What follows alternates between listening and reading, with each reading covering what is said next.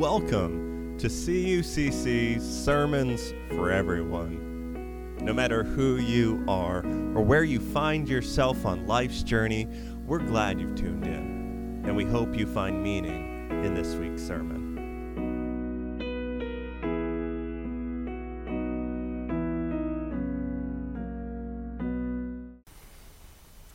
So here's the scenario you're mingling at church following the service, you are walking the aisles of Costco, you are taking a lap around your favorite park, or, or maybe you're sweating it out at the gym, and you see someone's approaching you. They're smiling, and you totally recognize their smile, but for the life of you, you can't recall their name right? It's, a, it's right on the tip of your tongue, but it is miles away and it isn't getting any closer. No big deal until they greet you by name, right? And now you're stuck responding, hey, bud, right? Hey, girl. It's the worst.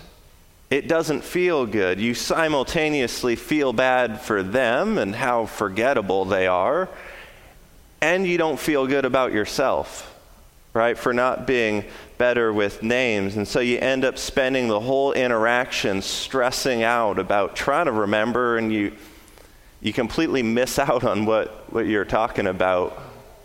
Ironically, making that conversation even more forgettable. It's good to see you, bud. Can't wait till next time. It's the worst. And do you know why that interaction it stings so much? Is because chemically speaking, there is no better sound than the hearing of your own name. It's true, a flood of feel good hormones mixed with a spike in brain activity. It pulls us into a happy place when we hear our name spoken. It's just a couple letters arranged to make a familiar sound, and yet it's so much more than that. Right? And, and well, nothing quite gets us like our own name, the names of loved ones. That can stir things in us too. Right? Their name, when we hear it. Yeah. And even if it's completely out of context, right? We hear their name in a, a song lyric or in a, a conversation that's about someone else. It's still their name, it still does something to you. It's just a couple letters arranged to make a familiar sound, and yet it seems to like carry with it everything that a person is. It's, it's like all their stuff wrapped up in a word. And then when we lose that person, in my personal experience, that name, their name, it, it becomes even more powerful.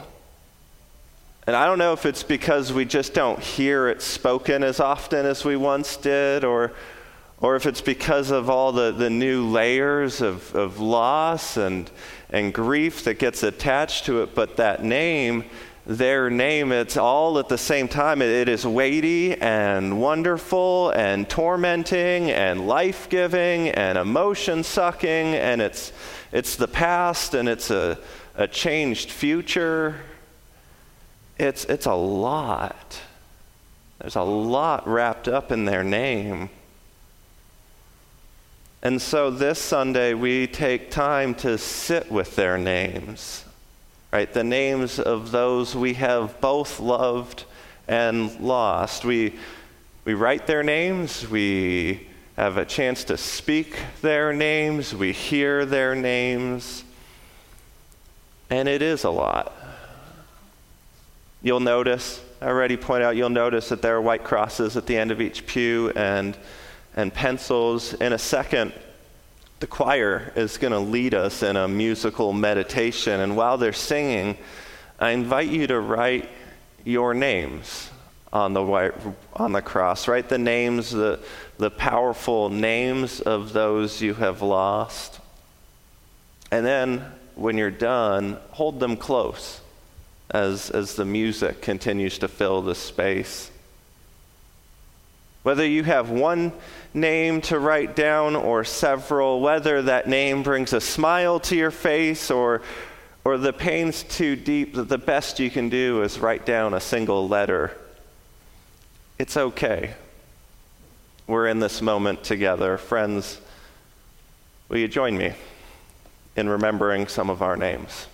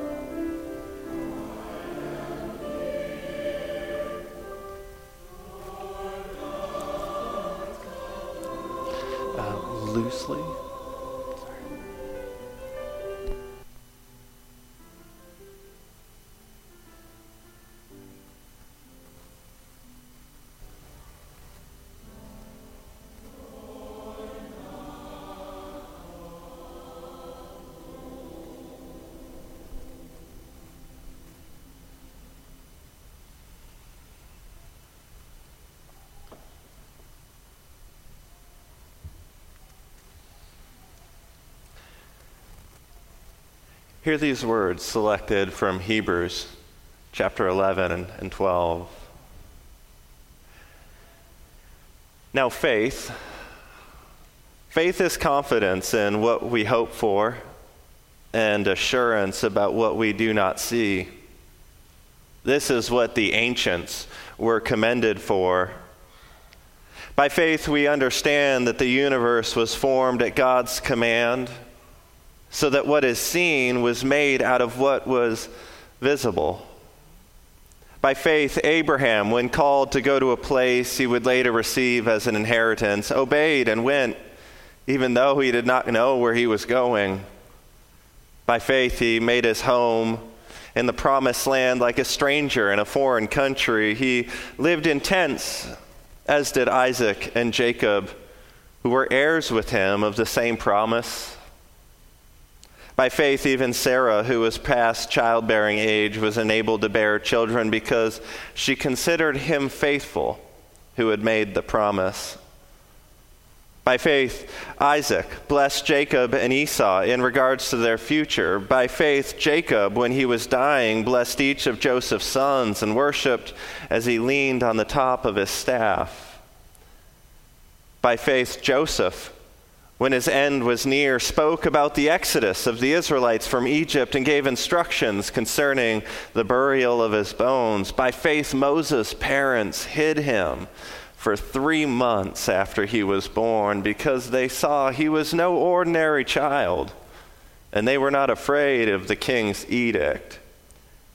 By faith, Moses when he had grown up, refused to be known as the son of Pharaoh's daughter. By faith, the people passed through the Red Sea as on dry land, but when the Egyptians tried to do so, they were drowned. By faith, the walls of Jericho fell after the army had marched around them seven days. By faith, the prostitute Rahab, because she welcomed the spies, was not killed with those who were disobedient. And what more shall I say? I do not have time to tell about Gideon, Barak, Samson, Jephthah, about David, Samuel, and the prophets who through faith conquered kingdoms, administered justice, and gained what was promised.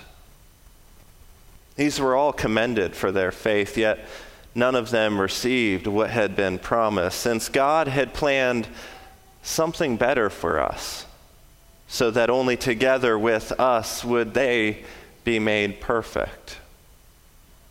Therefore, since we are surrounded by such a great cloud of witness, let us throw off everything that hinders and the sin that so easily entangles. And let us run with perseverance the race marked out for us fixing our eyes on Jesus, the pioneer and perfecter of our faith.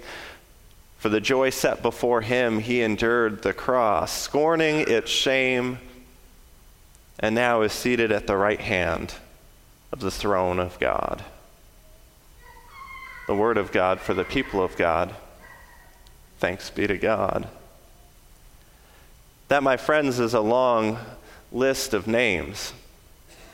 And if you've been coming around CUCC for the past three years, you'll likely recognize most of those names. And if you recognize the names, you might even remember some of their stories.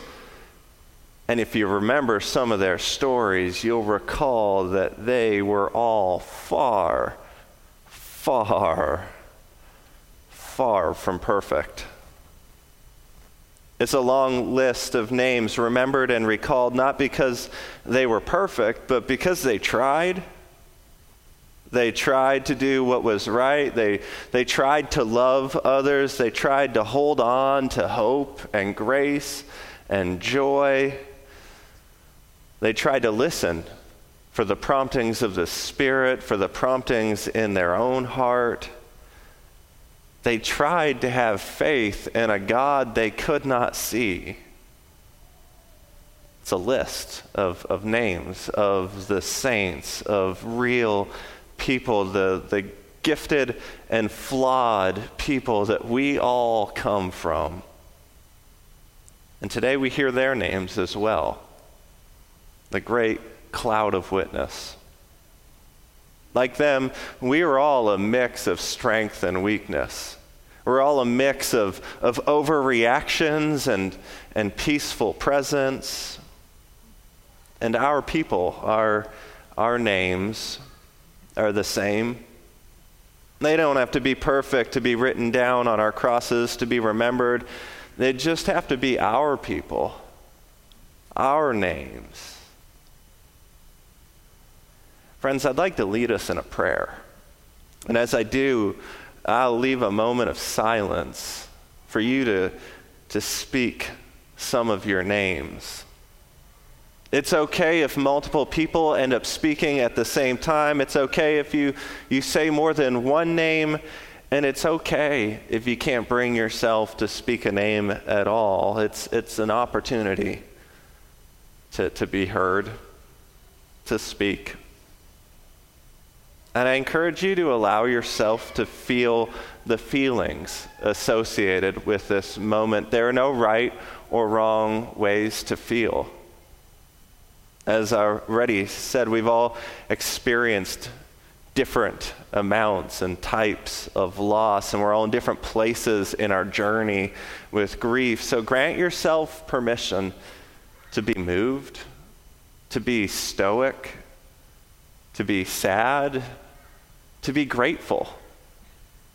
It's all okay.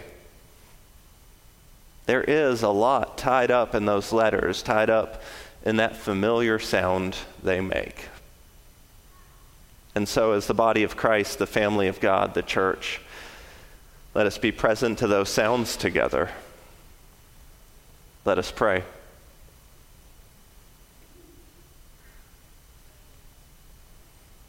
Eternal God of faith, hope, and love, we give you thanks we give you thanks for all the saints who ever worshiped you, whether in grand sanctuaries or back alleys, sitting in pews or just out for a walk. We give thanks for the nursing home beds, the hiking trails, the office parks, the dinner tables, all places where your presence has been felt and your love made known especially today, we give thanks for those who have died, for the witness of those saints, dreamers and builders, gentle souls, passionate leaders. We give thanks for all those who have tried to live by your love. We give you thanks for those who have run the race of faith before us and and now surround us like a, a cloud, a cloud of witness, like a, a presence of love and faithfulness that holds us up. We give thanks for those who taught us the faith, those who spoke your truth in the face of injustice, those who cared for the weak and the suffering, and those whom we loved and cherished most. It is for all of them that we give thanks and that we now remember.